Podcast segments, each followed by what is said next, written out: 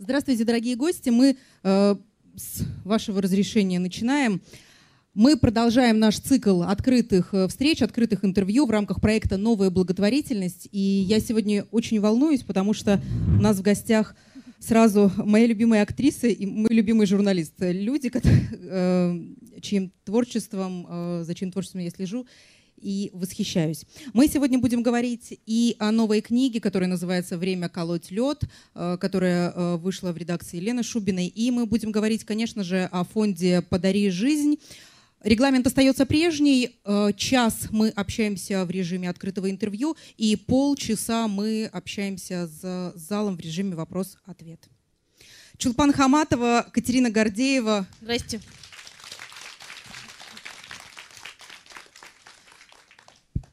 Чуть-чуть поправлю. Да. 40 минут мы общаемся в режиме 40. открытого интервью. И столько и же полчаса ав, э, а, а, вопросы, ответы, автографы. Мы должны в 7, 8.30 закончить.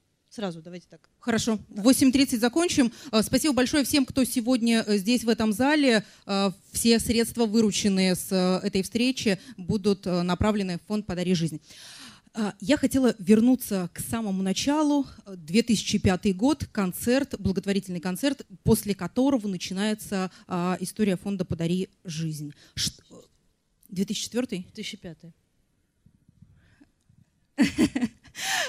Чулпан, тогда когда вы это Тогда все... меня не спрашивайте.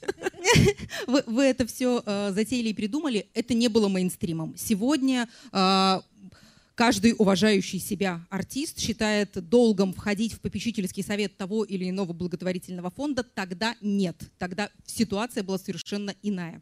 Расскажите, пожалуйста, насколько круто, насколько кардинально все поменялось вот за эти годы? Поменялось очень. И это на самом деле то, чем может гордиться наша Родина, потому что с такой стремительностью с какой развивалось благотворительное движение в России, такого не было ни в одной стране. А, практически начав с позиции даже не ноль, а минус, когда мы начинали, потому что отношение к благотворительности было очень сложное, доверия не было никакого, благотворительность ассоциировалась с какими-то мошенническими схемами, отмыванием денег – то есть нужно было сначала выйти на уровень ноль и потом начать подниматься дальше. Но за эти 14-13 лет произошли невероятные тектонические изменения. Вот если меня спросить, если у России особый путь, я считаю, что он точно есть, потому что только особый русский, русский менталитет с такой готовностью впрыгнул в это движение – Потому что как только людям дали полные гарантии, что их не обманывают, что перед ними отчитываются, дали им удобные инструменты помощи, сразу же отзывчивость и готовность помогать, она возросла так резко и так высоко, чего не было ни в одной стране мира. Вот чтобы вот за такой короткий период и вот такие вот результаты. Были какие-то, и к Катерине вопросы, и к вам, Чулпан, были ли какие-то личные истории? Есть такое мнение, может быть, оно ошибочно, что люди в благотворительность, просто так случайных людей там нет. А, каждый человек, который работает в благотворительности, он пришел туда а, в результате какой-то своей личной истории. Ну, что значит случайных людей? Случайных людей нигде нет. А случайные люди трамваи водят? А случайные люди работают ли швеями? Э, идут ли в журналистику, сдают ли кровь случайно. Каждый человек абсолютно не случайен. Мы живем в 21 веке, когда нет понятия высокое или низкое, да? есть понятие э, твоей свободы, твоей миссии, твоей, твоего предназначения. Э, у каждого из нас есть, э, помимо всех э, понятных предназначений, есть предназначение быть полезным э, кому-то. И у каждого есть возможность быть полезным на своем уровне. Вот в зале сидят замечательные врачи, которые полезны на своем уровне. Мы не умеем лечить, и мы не понимаем, но мы видим страсть этих людей и их профессионализм. И мы видим и видели в самом начале, как для того, чтобы они реализовывали свой профессионализм, им не хватало там, банальных вещей, денег и крови. Из этого вырос фонд «Подари жизнь» для того, чтобы обеспечивать компетенцию врачей лечить у каждого из нас есть возможность э, помогать, быть волонтером. Э, это не значит, что обязательно ежедневно сталкиваться с детьми, возить кого-то, передавать какие-то полезные вещи, игрушки, просто выполнять поручения или заниматься наведением порядка в документации. Быть волонтером дальше, да, собирать деньги или просто ежемесячно отчислять какую-то сумму. Не обязательно эта сумма должна быть гигантская. Вот каждый человек, даже очень немного зарабатывающий, а, может это делать. Я слышала, что очень многие люди, которые собирались э, покупать билеты сегодня сюда, говорили о том, что а у меня есть карточка «Подари жизнь». Вот эта карточка «Подари жизнь», которая, э, о которой договаривалась Чулпан, и которая в свое время была невероятным новшеством, то есть нужно понимать, что фонд начинал с того, что э, мы учили всех заполнять вот эти вот длинные квитанции с номерами счетов, реквизитами и так далее. Это был сумасшедший дом. И когда выяснилось, что можно сделать просто карточкой, а можно просто даже ничего не делать. А Ты можно платишь... короткий номер для смс-сообщений. Да, 6162 со словом Екатеринбург и суммы, и вы помогаете, ну, мы сейчас перейдем к Екатеринбургу отдельно, uh-huh. и вы помогаете своему дорогому, родному Екатеринбургу, и это тоже круто. Вот для меня это вот на сегодняшний день самый важный этап, на который вышла благотворительность в России, что это не только все делается в Москве, какими-то там людьми, это теперь делается в, городе, в котором ты живешь, в котором болеют точно так же дети, в котором их лечат врачи высокого профессионального уровня, сопоставимого с Европой. То есть тут даже это не обсуждается. И ты можешь им помогать. По-моему, это очень круто. Да, я Алаверды просто хочу сказать, что э, я, я не верю, что есть люди, которые бы отказались сделать э, хороший, добрый поступок, если тем более его сделать легко. И просто я не верю. Поэтому, конечно, это обычные, об, самая обычная тяга человеческая, обычная природа. А, кому-то помочь, тем более тебе это легко вот такие э, выездные истории, как э, то, что происходит сегодня здесь, в Екатеринбурге, насколько их много, и Екатеринбург на карте страны вообще, э, как, какое место занимает? Единственное. Единственное. На сегодняшний день. Я, наверное, сейчас расскажу про проект, может быть, не все знают, который делает фонд в Екатеринбурге, и почему он важен, почему мы им гордимся страшно. Вот. Я расскажу свои впечатления. Я давно уже сколько, три года э, в этом процессе. А Катя расскажет свои впечатления, сам такие свежие, сегодняшние. Э, дело в том, что трансплантация костного мозга, в ней нуждается 800 детей примерно ежегодно в России. Получает ее где-то половина, где-то 400. Половина детей не получает трансплантации в России, потому что нет мест в клинике и нет таких мест в России, нет таких специализированных отделений, где бы они эту трансплантацию могли получить. В Германии, небольшой стране, таких центров, эта информация у меня десятилетней давности, сейчас наверняка она уже изменилась, 10 лет назад было 49 на всю Германию. В России у нас два города – Москва и Санкт-Петербург. И Москва и Питер захлебывались от количества детей, нуждающихся в помощи, и не могли предоставить ее всем. Поэтому а, думая, как мы можем изменить эту ситуацию и как сделать так, чтобы дети все-таки а, получили эту возможность на жизнь. Врачи нам сказали, что, конечно же, нужно развивать региональные центры. И на наше счастье здесь, в Екатеринбурге, в вашей больнице, такие же нашлись отзывчивые, такие же азартные, такие же влюбленные в свое дело врачи, которые были готовы с нами сотрудничать, которые готовы были учиться дальше, которые готовы были развиваться. И они сказали, мы хотим. А это для нас было самое главное, потому что невозможно назначить какой-то город и сказать, вот теперь в этом городе у нас будет такой центр. Невозможно это сделать в одностороннем порядке. Нам обязательно нужна была ответная реакция. И эта реакция была здесь, и очень, и очень воодушевленная. И мы вместе с врачами местными, вместе с московскими врачами стали придумывать, как что мы можем сделать, как мы можем сделать так, чтобы здесь, в Екатеринбурге, открылся самый центр самого высокого на сегодняшний день уровня и качества, такой же, как в Германии, такой же, как в Америке, такой же, как в Москве. И чтобы дети, уральские дети, получили возможность здесь трансплантироваться. А, и на наше счастье местная власть как-то очень поддержала, несмотря на то, что федеральная власть не очень была готова к такому повороту. Федеральную власть очень устраивал такое течение событий, которое развивалось до. И вот так вот случилось, что именно здесь, в Екатеринбурге, заработал наш первый пилотный проект. Фонд «Подари жизнь» потратил на оборудование 260 э, миллионов рублей. 11 миллионов собрали екатеринбургский бизнес дополнительно.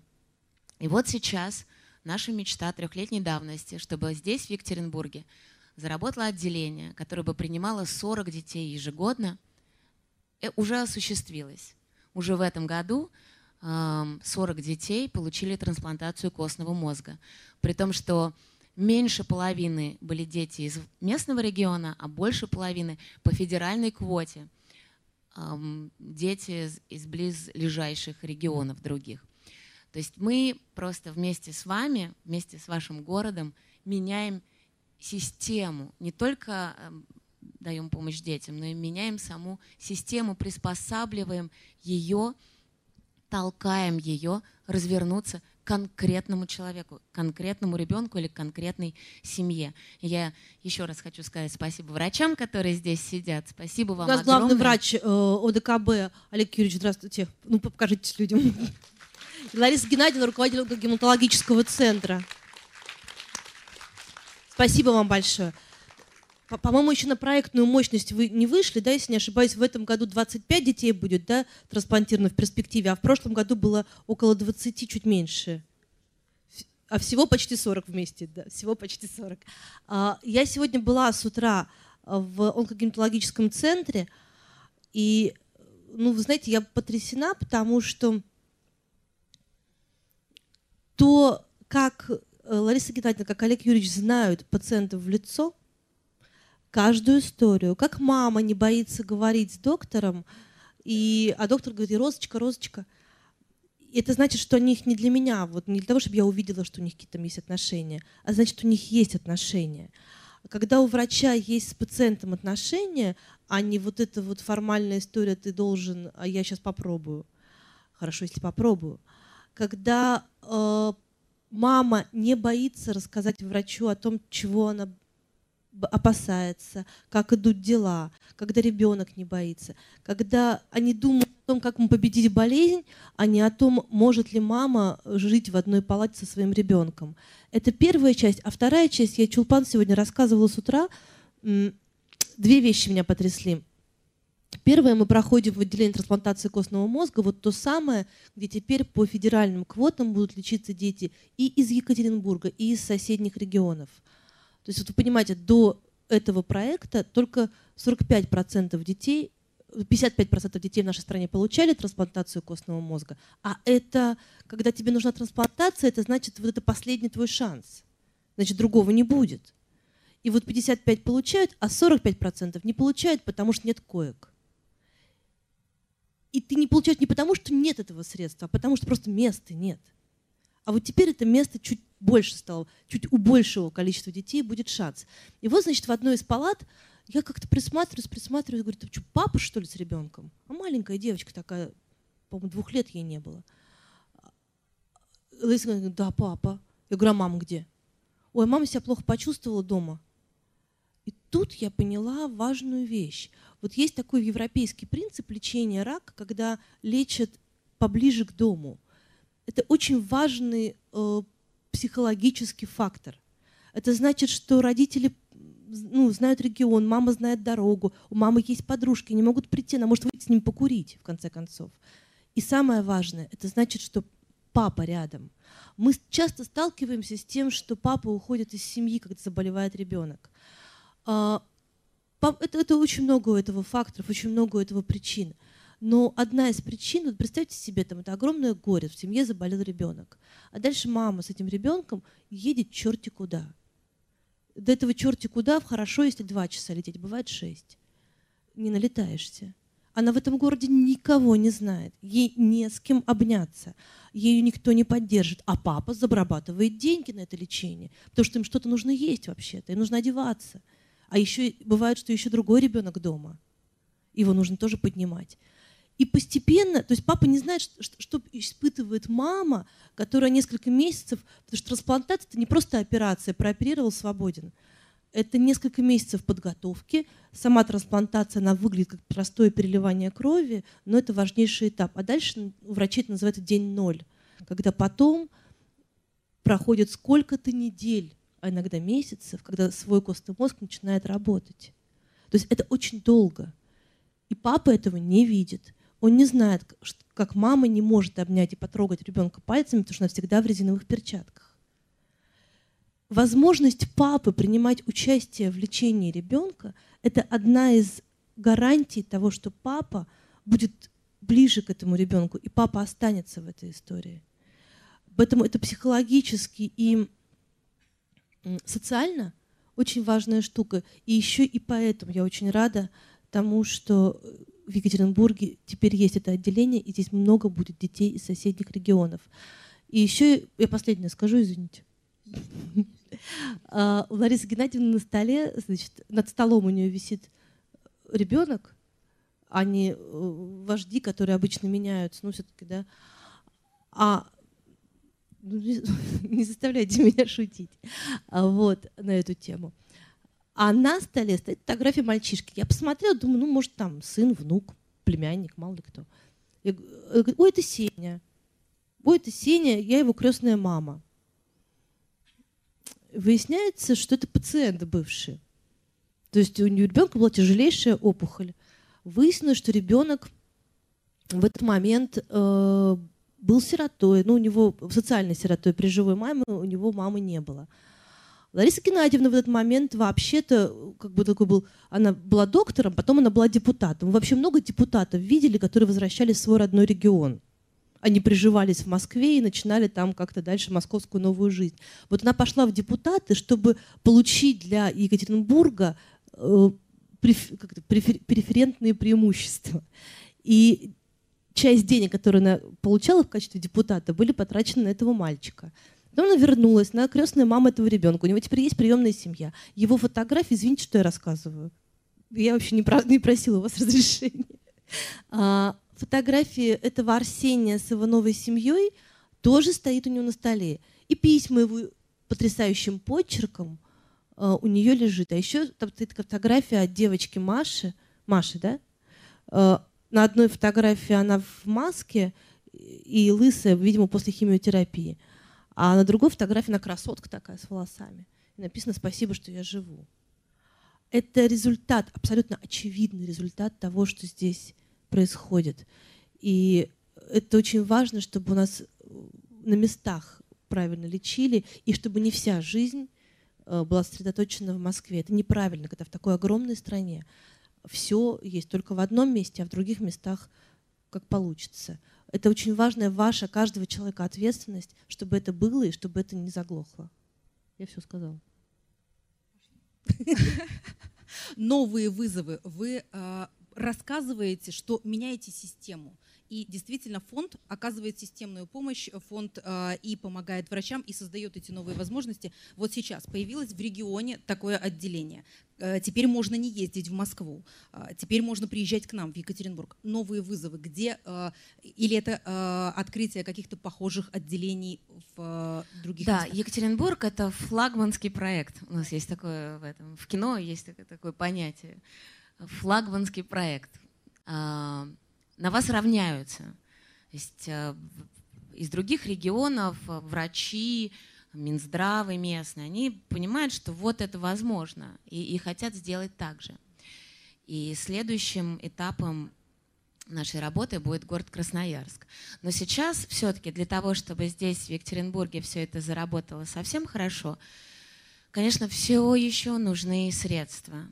и благотворительные средства. Потому что пока государство все это поймет, очнется, а на что-то и совсем не поймет и не очнется, потому что, допустим, поиск э, донора костного мозга, это не оплачивается государством и, и, и, наверное, и не будет оплачиваться. Это исключительно благотворительная часть, а это очень дорого. На одного ребенка это миллион восемьсот тысяч. Еще без крови невозможно тоже качественно помогать детям. Поэтому сейчас здесь, в Екатеринбурге, нужно отремонтировать отделение переливания крови и оборудовать это отделение. Вот ремонт отделения взяли на себя местные власти, за что мы им очень благодарны. А вот оборудование должны взять на себя мы с вами. Это 80 миллионов рублей, огромные деньги. Но я уверена, что если об этой теме говорить, если правда доказывать городу, что, эй, посмотрите, у вас здесь рядом, вот здесь, вот, а, дети получают шанс на жизнь и реально выздоравливают, и э, вы можете быть к этому причастны, то я уверена, что мы поднимем и эту сумму, и сделаем так, что оборудование появится.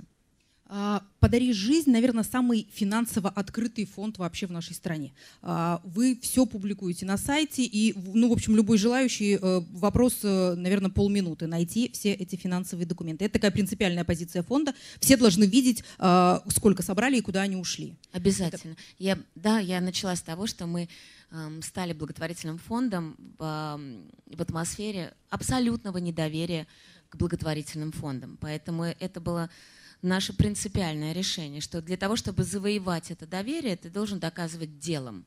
А делом это значит абсолютная прозрачность, открытость, обратная связь, чтобы люди знали и были уверены, что их не обманывают. Поэтому да, для нас это принципиально, и это всегда будет так благотворительные мероприятия. Тот вечер, который начнется э, здесь, в Барбарисе, сразу после нашей встречи, это э, скорее, ну вот в финансовом объеме, объеме, это действительно способ э, закрыть какую-то серьезную брешь, или это больше э, привлечение внимания к проблеме, или это больше решение каких-то просветительских задач, э, ну то есть э, как сколько-нибудь серьезную колоссальную э, сумму собираете не таким способом, а ну выстроенными отношениями с э, серьезными партнерами. Как? Сейчас я, я начну, а Катя, а Катя эм, доскажет. Нет, не бывает каких-то партнеров, которые тебе могут закрыть все. Не бывает. А, в этом и ну, как бы радость пребывания в благотворительном секторе, что ты меняешь жизнь, ты конкретно своими тремя рублями. Поэтому это, конечно же, будет финансовый сбор, и это, конечно же, будет параллельно и образование, и громкоговорение об этой теме. Что ты, Катя, вот думаешь? И, и про громкоговорение есть... Э, это тот редкий случай, когда как бы, мне почти нечего добавить. Обычно мы вот по этому вопросу мы как-то расходимся, но вдруг у нас сошлись. Меня часто спрашивают, знаете, а, а, такой вопрос, я на него всегда отвечаю. Как вам удалось вот уйти из журналистики и как вот почему вы не скучаете? Вы сегодня меня спросили, не скучаете ли вы в благотворительности? Значит, ну, а, я когда-то пошла в журналистику ровно за тем, и потому, что у меня было в книжке про это есть, что у меня было, у меня был кураж изменить мир. Вот мы находимся в Ельцин-центре, а, много всякого спорного, мы можем тут до утра проспорить про эпоху Ельцина, но одно несомненно, это э, ощущение свободы, которое в журналистике, в прессе э, было. Я пошла, я не собиралась быть журналистом, я пошла в журналистику только потому, что работа журналистом давала мне возможность менять мир. А, то, что сейчас происходит в благотворительности, вот все то время, пока я с этим соприкасаюсь к своему счастью, дает мне возможность тоже потихоньку менять мир. Ну вот представьте себе, а, человек, который не, ну, не знал. Я расскажу про пример, который понятный. А, в команде «Урал» играет Паша Погребняк, замечательный российский футболист. Он прежде играл в российской сборной. Не знаю, вызывают его сейчас или нет, но я с ним познакомилась ровно в этот момент. И Гус Хидинг, с которым мы дружили тогда, привел впервые в жизни российскую сборную всех футболистов, тогда еще в больницу РДКБ. И многие футболисты впервые вообще в своей жизни, ну, понимать, да, что такое профессиональный спорт, то есть не потому, что они такие, ну, какие-то нехорошие, а потому что ну, впервые люди увидели, что есть такая больница. кто-то из них, как Акинфеев, подружился с конкретными детьми, дружит с ними до сих пор. То есть парень, с которым дружит Акинфеев, э, не буду называть его фамилию, ты его знаешь, э, он уже учится на четвертом курсе. Значит, уже, а уже, значит, уже закончил пятый, это значит, да, уже закончил институт. И они дружат. А, и у погребника осталась тоже потребность вот эта потребность ходить в больницу, когда ты приходишь, ты знаешь, что ты востребован, это невозможно так просто сказать, ну больше я не буду ходить. Его жена Мария мне рассказывает, он говорит, вы знаете, я, я ходила в больницу, вот я пошла, э, в, и я понимаю по описанию, что она пошла в центр Димы Рогачева, это наша московская потрясающая клиника, которая считается лучшей онкологической клиникой в стране, а то и в Восточной Европе. И вот она рассказывает, рассказывает, я говорю, скажите, говорю, Маша, а вы знаете, что в Екатеринбурге есть онкогематологическое отделение, которое не хуже, в котором точно такие же дети? Да вы что? Я говорю, да, им можно помогать. Говорит, да вы что? Я счастливая скакала до вечера, потому что вот я ей рассказала, и она теперь придет туда. Они сейчас на сборах, она приедет и придет туда. Каждый человек, который, которому тебе удается рассказать о том, что ты делаешь и что может сделать он, это один из потрясающих камней вот в этой вот оправе того, как мы живем. А, поэтому, когда вечер вот такой, как сейчас у нас, когда вечер такой, который сейчас будет вечером, важны, конечно, деньги, это очень важно, но еще важен каждый человек, которого ты вовлекаешь в эту деятельность, и нельзя сказать, что его вовлек, и вот с тех пор он так и это. Нужно каждый раз идти с ним рядышком и рассказывать дальше. И Чулпан э, когда-то первый раз училась просить деньги. Сейчас это как-то уже по-другому. А сейчас устроено. в книге вы рассказываете, что примерно пять минут нужно, чтобы понять, э, даст этот человек деньги или не даст. Да. Примерно так. Есть э, люди, которые считают, что благотворительность должна быть тихой. Был такой медийный скандал в декабре прошлого года. Певица Слава э, записала видео, которое, значит, разошлось и вызвало много споров. Э, если занимаешься благотворительностью, делай это тихо. Не нужно устраивать громкие аукционы, э, не нужно выходить вот так сейчас здесь такой лот, здесь э, третий лот. Помог и ушел в сторонку. Были те, кто горячо ее поддерживал, были те, кто также горячо ее ругал. Громкая или тихая благотворительность? Ну, если бы я была каким-то мега-олигархом и могла бы вот тихо из своего кармана выкладывать сюда, сюда, я бы, может быть, и делала бы это тихо. Но делая это громко, а, в моем положении финансовом, я совершенно другие, а, другого объема оказываю помощь. То есть я не, ну, я сама одна не в состоянии это сделать. Только говоря об этом, только привлекая людей, это возможно вот так взять и все изменить. Взять и сделать так, что построилась э, клиника в Москве Димы Рогачева. Взять и сделать так, что заработало отделение здесь, в Екатеринбурге. Насколько здесь важна э, известность, ну вот та самая медийность и, и, вот этот нематериальный такой личностный капитал, насколько он увеличивает шансы на вообще успешное решение задач благотворительной? Ну, в какой-то степени увеличивает, в какой-то степени это на, наоборот такой э, раздражитель для людей, да, что какая-то идиотка, артистка эм, что-то там приходит, вещает, и я понимаю, что я сейчас своего собеседника, который очень серьезный человек. Я его просто именно ну, этим фактором начинаю э, раздражать. Так бы, может быть, он со мной и открыто поговорил сразу, а так вот из-за того, что я вся во флере, в этой пене э, так называемой какой-то дурацкой популярности, да, его это отвлекает. То есть по-разному. Ну вот, вот сидят врачи, это же совместная какая-то инициатива. Если бы они ну, просто думали, ну пусть кто-нибудь другой там сделает, медийный вместо нас, вот придет и сделает. И ничего бы тоже не получилось. Знаете, я хочу еще добавить чуть-чуть.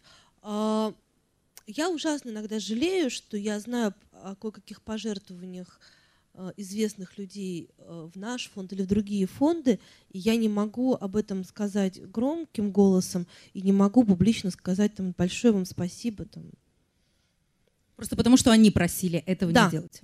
А, И еще потому, и тут, кстати, тоже такая наша с вами в этом смысле большая работа предстоит. Вот эти все комментарии там про очищающих карму, он так э, замаливает свои грехи, вот это вот это все. Знаете что? Э, Люди пусть жертвуют на том основании, на котором они хотят. Вот, ну как, какая вам разница, почему он это делает? Он это делает, и спасибо большое, или она. И спасибо большое, громко или тихо. Э, По-хорошему, здорово было бы, чтобы все известные люди, потому что когда, человек известен, когда у него есть а, поклонники, почитатели, по-молодежному фолловеры, да, а, если он это делает, то вот эти поклонники, почитатели, фолловеры идут, ага, если я хочу быть там как-то на него похожей или идти этим же путем, я буду так же поступать. И в этом смысле такие хорошие дела, надо э, о них рассказывать, и надо благодарить, и надо делать это публично так, чтобы и другим людям хотелось. Мне кажется, что в этом такая просветительская история тоже есть, и я бы очень хотела, чтобы никто никогда не осуждал людей за то, что они жертвуют деньги э, на благотворительность. А потом по- скромность, да, вот эта тишина подразумевает, что это не скромно. Вот не скромно говорить, да, нужно это, нужно как бы, нужно. И получается, что мы возводим абсолютную норму. Это нормально, когда человек а, здоровый, а, зарабатывающий деньги, может протянуть руку помощи другому, это, ну, это нормально. Так человечество устроено, поэтому мы, мы люди. Это нормально. А, И когда мы говорим о том, что это не скромно, получается, что мы эту норму возводим в ранг какой-то возвышенности, святости и э, ну, тормозим развитие этого направления в сторону нормы, обычности, привычки. Не норма, Чулпан, когда а, женщина в обычном московском подъезде выхо- уходит с обходным листом и подписывает, собирает там подписи своих соседей, чтобы выселить а, онкобольных детей, потому что она думает, что рак заразен. Вот это вообще, ну откуда оно может взяться в 21 веке, когда мы из каждого утюга рассказываем о заболевании а, и о том, как его лечат, и тут вот такая ересь. Мало рассказываем, надо больше Ну рассказывать. да, но и потом, извините, еще тоже есть люди адекватные и здоровые, а есть люди неадекватные и не очень здоровые. Ну, надо, надо больше рассказывать, надо, ну, рассказ, ну, собирать, значит, ну, нужно э, просветить ее так, на том понятном ей уровне, чтобы ей было ясно, что э, она заблуждалась. Признавать свои ошибки тоже иногда приятно. Поговорить с ней, поговорить с этим, выяснить, что и не все подписали, э, и не все поняли, что они вообще подписывают. И надо, значит, восемь раз рассказать. Непонятно, как, как с детьми. Ну, вот у всех, там, у кого есть дети, все понимают. Там даже ни, ни, ни один ребенок не понимает сложные вещи с первого раза. А если ты жил десятилетия э, в обществе, которое считало, что рак заразен, бедность заразна, несчастье заразно, ну все заразно, все прилипает. К тому же ну, мы в таком еще живем в обществе культа успеха, что не дай бог там ты как-то не не дай бог у тебя кто-то болеет.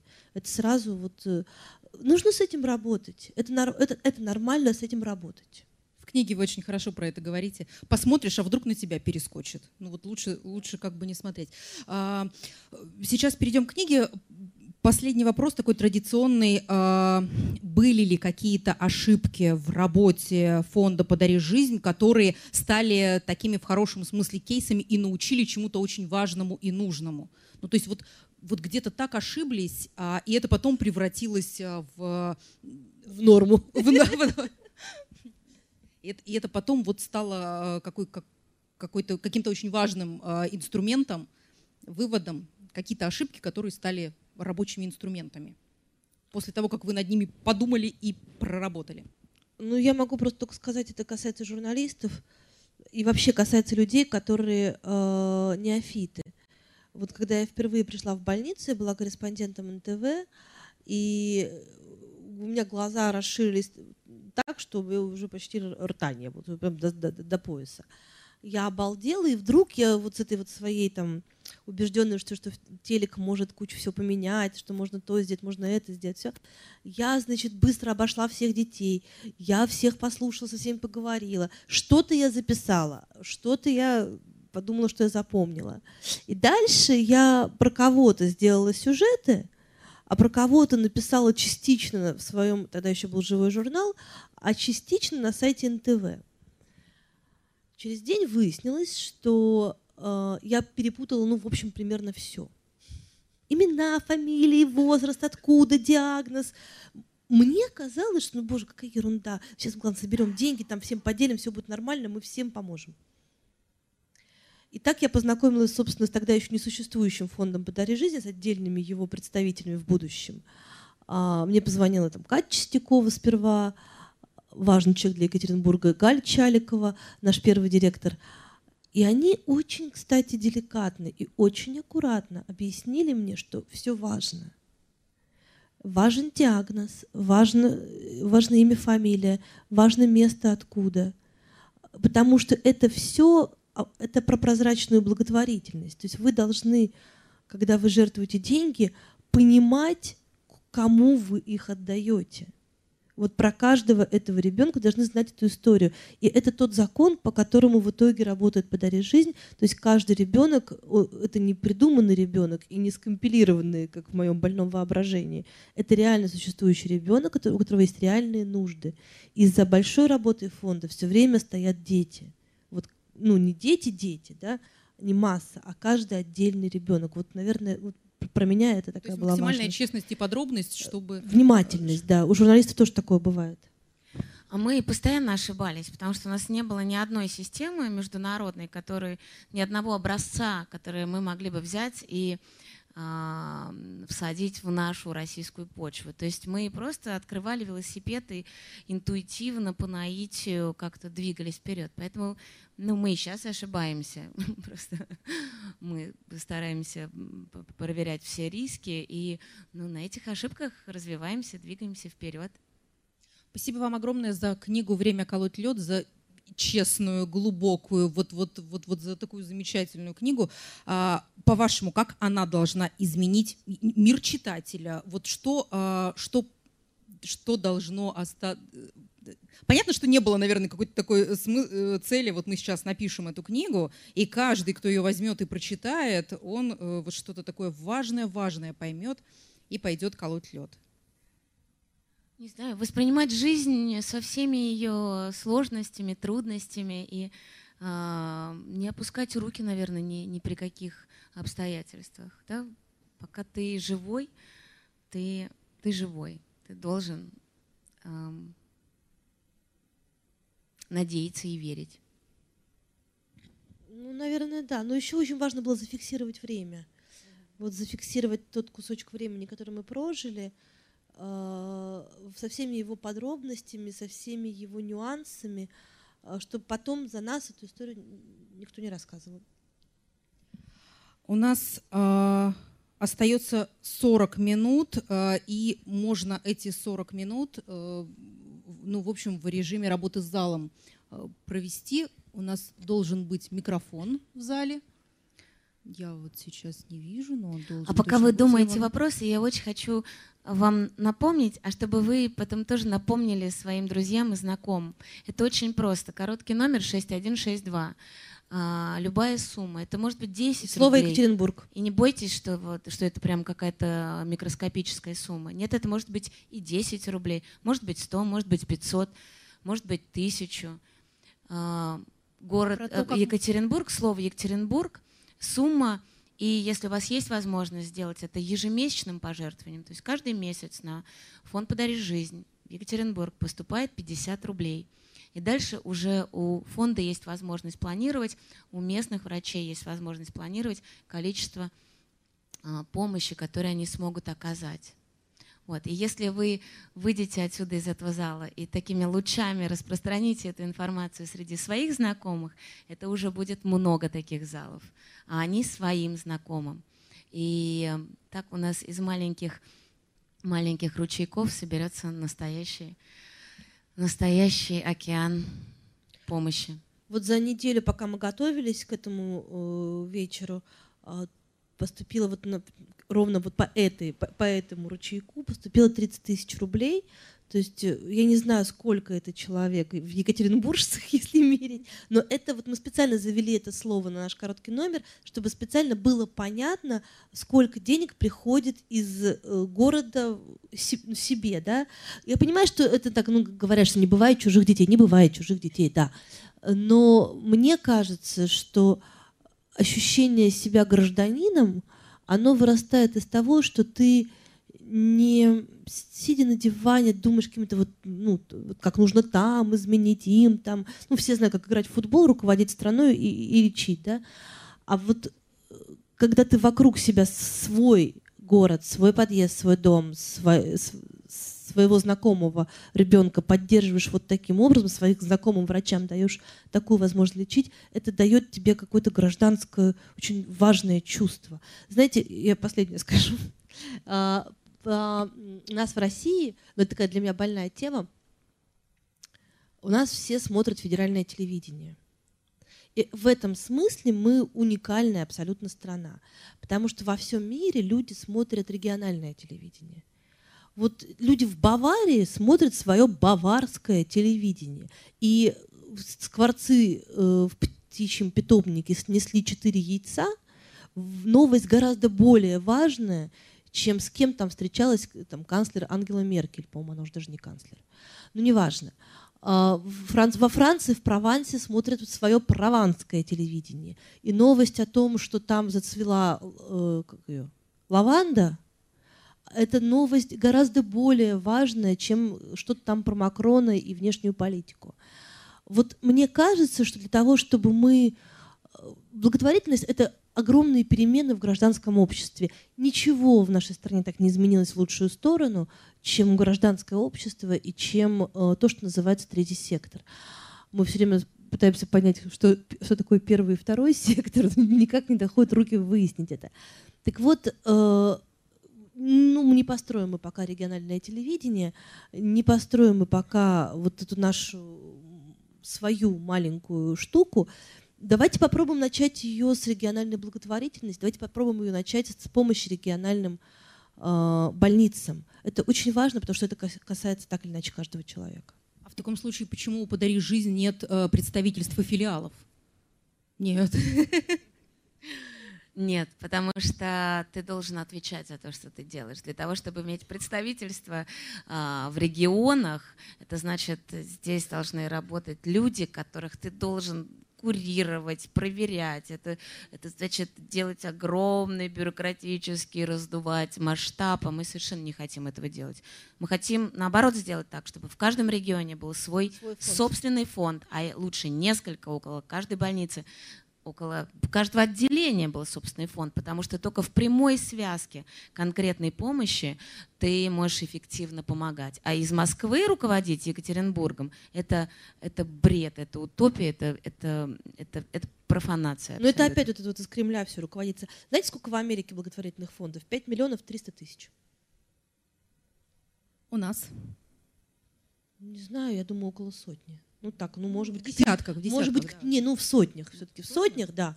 Э, но это несопоставимо. Просто это ну, децентрализация это будущее. Децентрализация всего на свете. И в том числе благотворительности, и в том числе медицины. Нельзя из э, откуда-нибудь управлять чем-то, чего ты не видишь глаза в глаза. На Урале сотрудничаете с э, благотворительными фондами другими? Как вообще вот это сотрудничество с другими фондами? Э, да, конечно, жизнь? конечно. Конечно. То есть мы выписываем ребенка из Москвы, его подхватывает местный фонд, потому что даже а, ребенок, который выходит в ремиссию, все равно ему нужна какая-то помощь. У нас есть очень красивый проект, называется «Международные игры победителей». Приезжают дети со всего мира, которые болели раком, победили, и приезжают соревноваться в спортивных состязаниях в Москву. Это такой громкий проект, важный, реабилитационный, чтобы доказать, что эти дети выздоровели. И они теперь, они такие же, как все остальные дети. Их никто уже больше не будет жалеть. Они выздоровели, они победили эту болезнь. Все, они начинают новую страницу своей жизни. И это тоже с а, региональными фондами в, в таком очень тесном взаимодействии. Вот как раз в онкогематологическом центре Екатеринбурге, вот в областной больнице, э, вся стена э, увешана фотографиями тут тутошних детей, которые вылечились. Выпускников. Да, они не просто, они на играх победителей. Я обалдела, когда увидела. Они плывут, они бегут, они что-то вот делают. Лариса Геннадьевна мне говорит, ну мы понимаем, что когда ребенок заболел, это так, как бы мы можем ему сказать, что ты заболел, да, но это же твоя путевка на игры победителей, как бы ты еще туда попал. Это, это, это совершенно классная история. Понимаете, когда фонд начинался, меньше 50% детей вообще выздоравливало. И в обществе, ну, это нерешенное основание был пессимизм, когда люди говорили, что а, ну рак, да. Вот, и все, и больше ничего не говорили. Сейчас около 90% детей. Это огромная цифра. Это огромная цифра. Мы не хуже никакого мира в этом смысле. Да? Эта цифра обнажила новые проблемы. А, разговаривала буквально вчера с заслуженным учителем России а, Ямбургом, может быть, знакомы, да, Конечно, наверняка. нас, вот, да. и, и он рассказывает, что у него буквально этой осенью проблема, к нему обратились родители, а, ученика отказались учить, потому что у него рак. У него онкологическое заболевание, и в школе сказали, нет, вы его, пожалуйста, вылечите, а потом приходите. И вот он там чуть ли не до Путина дошел, а, чтобы объяснить и ребенка вернуть в эту самую Ну, школу. а Путин-то Ну, как? Ну, вот, э, я, я имею в виду, что на таком уровне он там поднимал э, связи, чтобы просто ребенок учился в своей школе. Ну, вот ни при чем Путин, правда. Вот этот ну, тот случай, правда, ни при чем. Это вопрос нас с вами, да, это вопрос учителей. Значит, значит кто-то им не, значит, мы не доработали, значит, мы им не дорассказали, что ребенок, который болеет раком, вообще-то должен учиться. Должен. Потому что он, его должно очень много чего держать в этой жизни. И в «Подари жизни» есть целый проект обучения. Потому что иногда дети, конечно, не могут идти в школу, особенно если они приехали откуда-то и лечатся в Москве. Как раз с Ямбургом. У него есть ну, целое направление, которое он начал в центре Рогачева, а теперь э, э, распространяет по всей стране. Да. Мы готовы переходить к вопросам из зала. Если у нас э, в зале есть микрофон, то... Э, да? И, и есть микрофоны, и наверняка есть желающие. Все очень просто. Поднимаем руку, берем микрофон и задаем вопрос. Добрый вечер. Катерина Чулпан. А, Вопрос к Чулпан, а, который тоже связан с благотворительностью. В апреле начнется съем... начнутся съемки художественного фильма «Доктор Лиза», и вы там сыграете главную роль. А, Вопрос, в след... Вопрос в следующем. Как готовитесь к роли? Какие задачи перед вами? И есть ли сложности в исполнении этой роли? Спасибо. Спасибо за вопрос. Это огромная ответственность, э, очень большие риски для меня, потому что я сама из этого третьего сектора буду играть Лизу, э, которую я знала. Поэтому сейчас эм, пишется сценарий. И сценарий должен быть такой, а, это не должен быть сценарий про святую, про богадельню, про вот такую лишенную э, жизни эм, историю.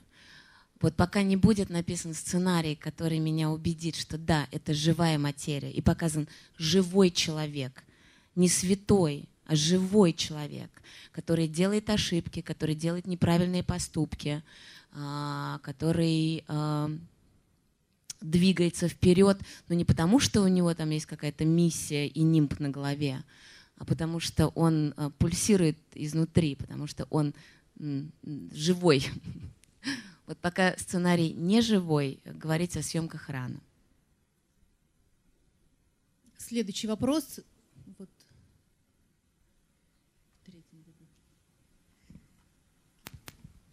Здравствуйте, зал. Здравствуйте, Екатерина и Чулпан. Во-первых, я хочу сказать спасибо за то дело, которое вы делаете. А, И, во-вторых, хочу представиться. Меня зовут Анастасия Овсянкина, я руководитель из студии «Полосатый кот» в Екатеринбурге. И мы а, много лет а, издаем книжки детские, практически почти 10 тысяч человек. У нас уже детей-иллюстраторов поучаствовало в наших книжках. И с вашего разрешения можно книжку вам подарить? Да, сделайте проект с э, онкогематологическим центром, чтобы дети, которые там лежат, рисовали бы вам иллюстрации, вы бы издавали книжки. Да, вот если вы разрешите, я сейчас хочу сказать о том, что буквально неделю назад я запустила новый проект, и в рамках этого фестиваля мы пишем книжку про счастье. Мы проводим очень огромную аналитическую работу, и в нашу задачу входит узнать, что такое счастье у здоровых детей, у больных детей, у детей из мегаполисов, а, спросите детей с регионов, у детей с мамами и без, и без мам. И это будет огромный. Ну, мы хотим снять документальный фильм, во-первых, написать эту книгу про счастье. И я э, уже неделю хожу и задаю один и тот же вопрос. У меня тоже также есть вопрос э, со спонсорскими, понятно, книжки не издаются бесплатно. Э, я общаюсь с разным уровнем э, людей, да, и представителями власти. Я задаю один и тот же вопрос. И хочу задать вопрос вам, ну вот Чулпан, например. Скажите, пожалуйста, вы помните свое ощущение счастья в пять лет? Катя, ты помнишь? Не помню, спросили тебя.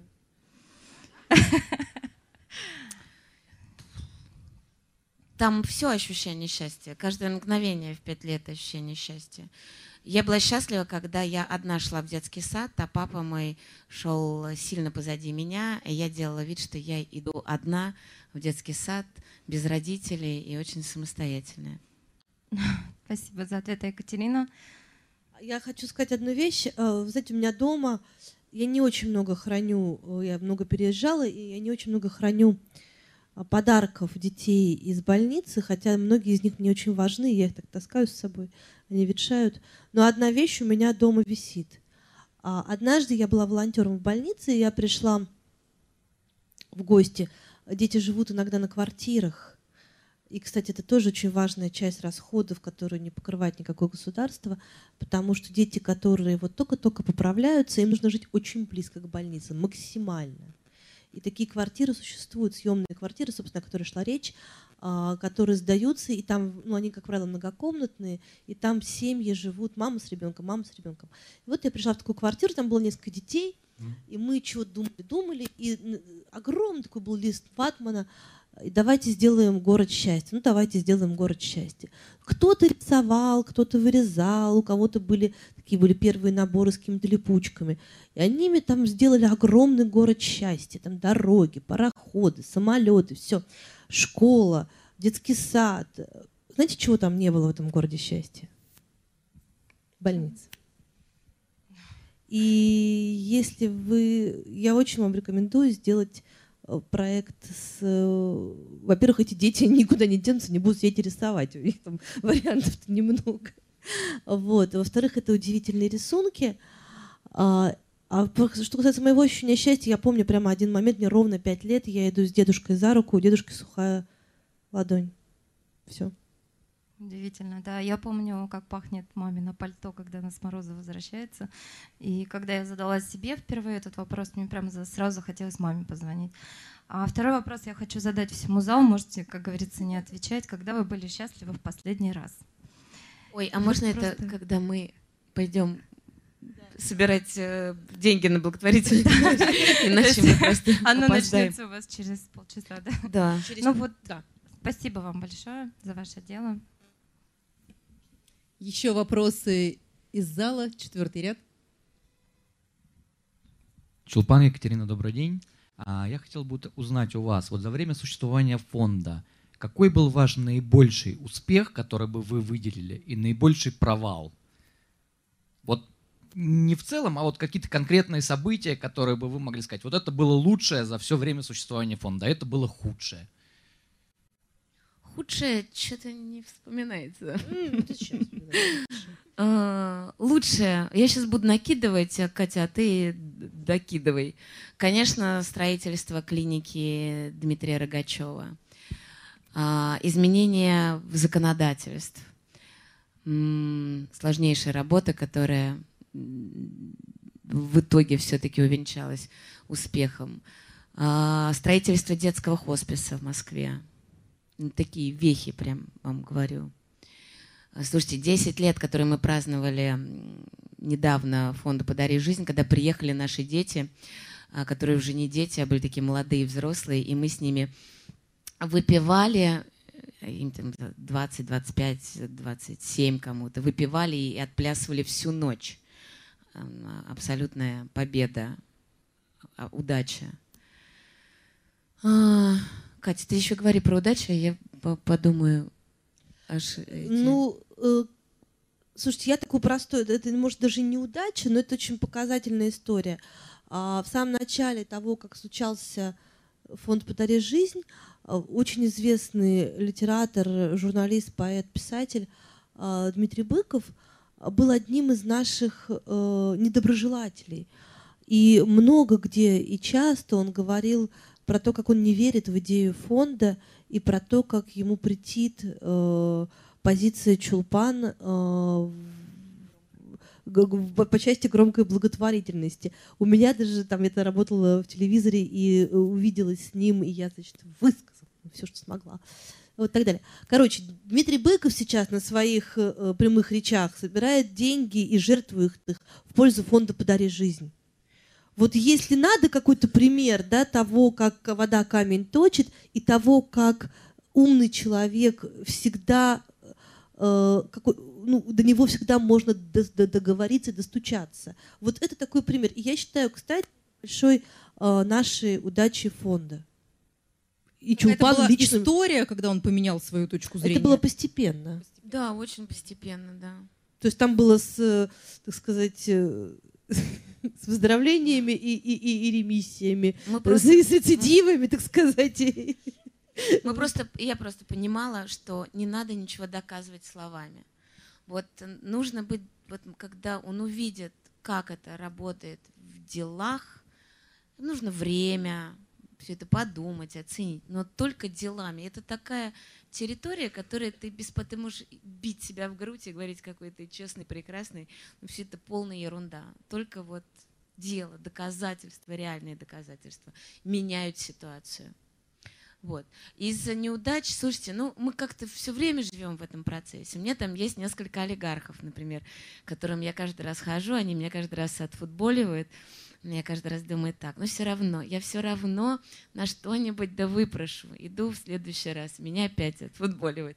Иду в следующий раз, меня опять там унижают. Но э, пока это неудача, да, пока мне не удалось все-таки э, убедить его в том, что это так здорово ему сейчас взять и расстаться со своими деньгами.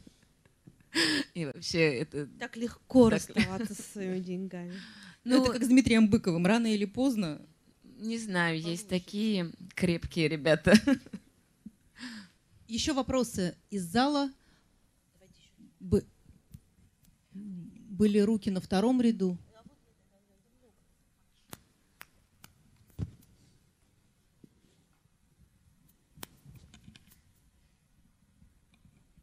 Всем добрый вечер. Вот ваши работники фонда, особенно те, которые непосредственно общаются с детьми.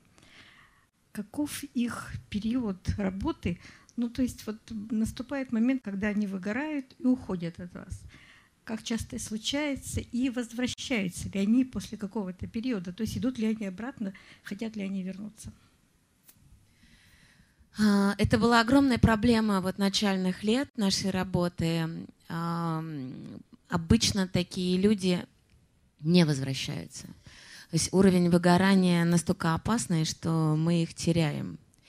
И мы решаем этот вопрос предельным вниманием именно к тем волонтерам и к тем ну, координаторам, потому что координаторы волонтеров, у нас 3000 волонтеров, их нужно координировать. Эти координаторы, сотрудники нашего фонда, они получают зарплату.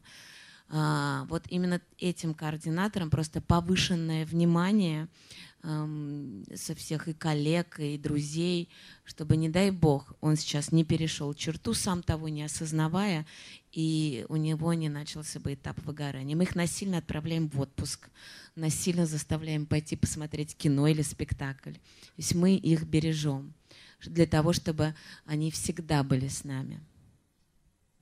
Очень хороший вопрос, мне кажется, очень важная вообще такая история выгорания именно, именно в вашей работе. И э, еще были вопросы? Там из вот наверху. Наверху были вопросы. Э, Вечер добрый, э, журналист газеты «Комсомольская правда» Павел Пивоваров. Большое вам спасибо, Чулпан, за то, что вы делаете. Вопроса два. Вот первый такой. Я, конечно, понимаю, что каждая история детская, она индивидуальна, да, но тем не менее, какие вас затронули прям так до глубины души, что вы их помните до сих пор, да? А, и во-вторых, я знаю, что вы дружите со многими музыкантами, вот, может быть, э, есть возможность э, провести там серию каких-то благотворительных концертов, э, чтобы, опять же, дополнительные деньги собрать. Но вот еще есть такая идея провести аукцион детских рисунков, чтобы там люди вот у которых есть деньги, они Давайте. рисунки. Проводите, скорее. Вот. вот у вас прямые контакты. Это же счастье. Ну, то есть, Прекрасная идея. Вот такие вопросы. Отлично. Только Спасибо. вы делаете это сами. Мы сегодня будем проводить аукцион. Конечно же, все артисты, все музыканты нас поддерживают безотказно, всегда помогают, всегда бесплатно выступают истории про детей, их и у Кати очень много, и у меня очень много. Некоторые из них мы описали в нашей книге. Как, собственно, и все, все концерты, в которых бесплатно участвовали разнообразные российские музыканты. У нас есть, кстати, вот а, у нас для журналистов есть такая супер история. А, я все время, когда Чулпан э, немного сомневалась, двигаться ли там дальше в книжке, я ей говорила, ничего, ты потом сможешь журналистам говорить Значит, ответ на ваш вопрос, страница такая-то. Я вам сразу по главам могу сказать. Значит, про музыкантов. Э, глава «Дом музыки», глава «Юра музыкант» а, и глава э, «Параллельные прямые». Вот это про по крайней мере, три концерта, в которых участвовали совершенно замечательные, выдающиеся российские артисты, начиная от э, Алисы Бруновны Френдлих, Лии Меджидовны Хиджаковой, э, Безрукова, Миронова. Вот все, что вы, всех артистов великих, которых вы можете представить, они все участвовали. И, сейчас, да. Сашу хотела спросить, а клип мы зарядили? А. Вот, и заканчивая всеми замечательными музыкантами, от Юрия Шевчука, который участвовал в наших всех концертах, Э, до Надежды Кадышевой, которая участвовала в нашем концерте на втором канале. То есть вот все, все многообразие, и Витасы, и э, Короче, вот все, что вы можете себе представить, все, все с нами сотрудничают, все очень хорошие, замечательные люди. Все, последний вопрос. Здравствуйте, Екатерина. Здравствуйте, Чулпан. Я несколько случайно, может быть, человек здесь оказался. Здесь Но, нет случайных людей. Может быть. Но приятно получить этот вирус, э, как бы даже, который вы несете в добром понимании. Мне интересно с точки зрения вот э, простого человека, с чем вам приходится больше как бы преодолевать, бороться? Мы ведь э, позиционируем себя как достаточно такие открытые, щедрые люди. Но что нам мешает в нашей стране получить те же 5 миллионов, вот, скажем, да, благотворительных фондов? Что приходится вот, преодолевать? Что самое сложное в вашей работе? Может быть, не знаю ну, какую-то, мне кажется, внутреннюю инертность. Вообще это очень легко взять и сделать первый шаг. Вот ничего больше не... Вот, ну, наш фонд начался с того, что мы просто ну, решили, ну попробуем, попробуем. Концерт, это был небольшой концерт, без участия телевидения, без всего. А давай попробуем позвонить э, Кириллу Серебренникову. Вдруг он согласится быть нашим режиссером нашего концерта. Я Дине Корзун позвонила Кириллу, и Кирилл сказал «да». Давай попробуем позвонить Олегу Меньшикову, вдруг он согласится. Олег сказал «да». То есть это, ну, вот прям, и не было никакой какой-то глобальной идеи. Просто начать делать, как Чехов Легкая рука, да? Делайте дело, господа. Вот если Э, делать аукцион детского рисунка, то ведь это же можно самостоятельно сделать. Комсомольская правда на Урале, так она называется? Или Комсомольская правда Екатеринбурге? Отличная просто идея. Комсомолка делает аукцион детских рисунков. Вообще супер. И, а, код и тут как бы тоже вот важно, например, я хочу сказать спасибо каждому из вас. Я знаю, что в Ельцин-центре все мероприятия обычно бесплатные. Я хочу сказать спасибо каждому из вас за то, что вы потратили деньги. Э, каждому, кто переводил их на номер 6162 Екатеринбург. И я хочу сказать большое спасибо Ельцин-центру за то, что он ввязался в нашу авантюру значит, не просто выступлением, а с собиранием денег. Вот каждый рубль, который вы потратили, э, чтобы прийти сюда, а, каждый рубль, который был переведен, это все идет в помощь а, отделению трансплантации костного мозга в онкогематологическом центре областной больницы. Вот ни, ничего нигде не осядет, не останется, никаких процентов мы ничего не платим.